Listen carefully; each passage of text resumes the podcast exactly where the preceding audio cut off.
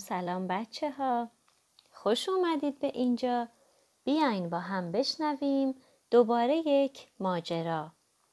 ماجرای امروزمون در مورد یه پنگوئنه.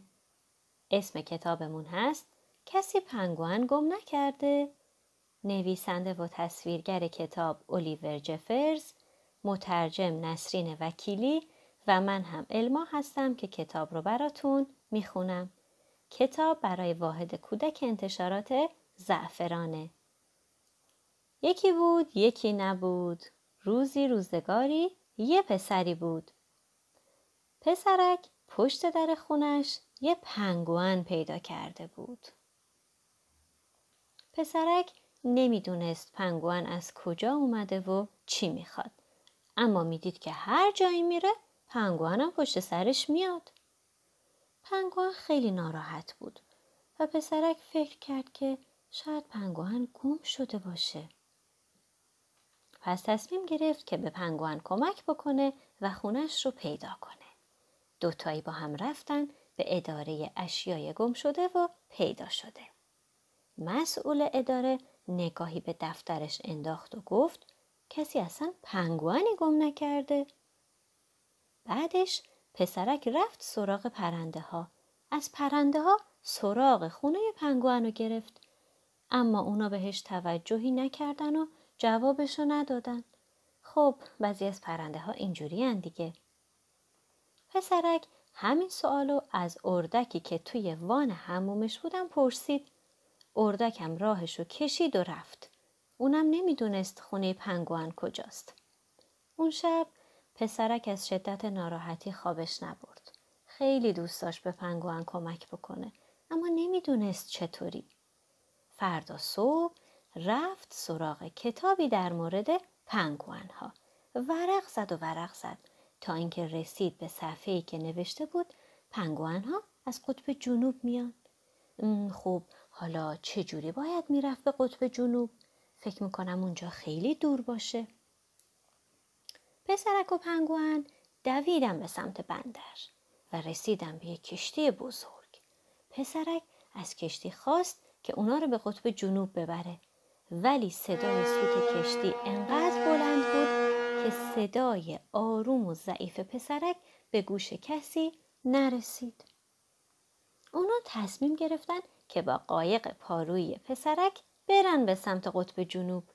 پس قایق رو از کمد در آوردن و دوتایی اندازه و محکم بودنش رو امتحان کردن. وسایلی رو هم که نیاز داشتن توی چمدون گذاشتن و قایق رو هل دادن تا دریا. شروع کردن به پارو زدن. پسرک شبا برای پنگوئن قصه میگفت. پنگوئن هم به قصه هاش گوش میداد. اونا چند روز تمام رفتن. پارو زدن. توی هوای بد، توی هوای خوب، همچنان در حرکت بودن. حتی وقتی که موجا انقدر بلند بودن که اندازه یک کوه می شدن، اونا همچنان به راهشون ادامه دادن تا اینکه بالاخره به قطب جنوب رسیدن. قطب جنوب پر بود از یخ‌های سفید و بزرگ. پسرک خوشحال بود، اما پنگوئن چی؟ پنگوئن حرفی نمیزد. وقتی که پسرک کمک کرد تا پنگوئن از قایق پیاده بشه، پنگوئن همچنان ناراحت بود. بعدش پسرک از پنگوئن خداحافظی کرد. سوار قایقش شد و از اونجا دور شد. پسرک وقتی برگشت پشت سرش رو نگاه کرد، دید که پنگوئن از همیشه ناراحت تره. حالا پسرک تنها شده بود. حس خیلی عجیبی داشت. هرچی بیشتر فکر میکرد، بیشتر متوجه میشد که چه اشتباه بزرگی کرده. پنگوئن اصلا گم نشده بود. اون فقط تنها بوده. پسرک تصمیم گرفت که دوباره برگرده به سمت قطب جنوب. پس سر قایقش رو برگردون و تون پارو. وقتی که به قطب جنوب رسید، همه جا رو دنبال پنگوئن گشت.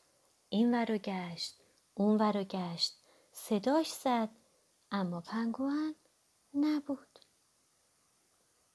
پسرک با ناراحتی سوار قایقش شد و به طرف خونه پارو زد. حالا دیگه به چه امید قصه میگفت؟ کسی نبود که به قصه هاش گوش کنه. حالا فقط باد بود و موج. اما بعد پسرک چشمش به یه چیزی افتاد.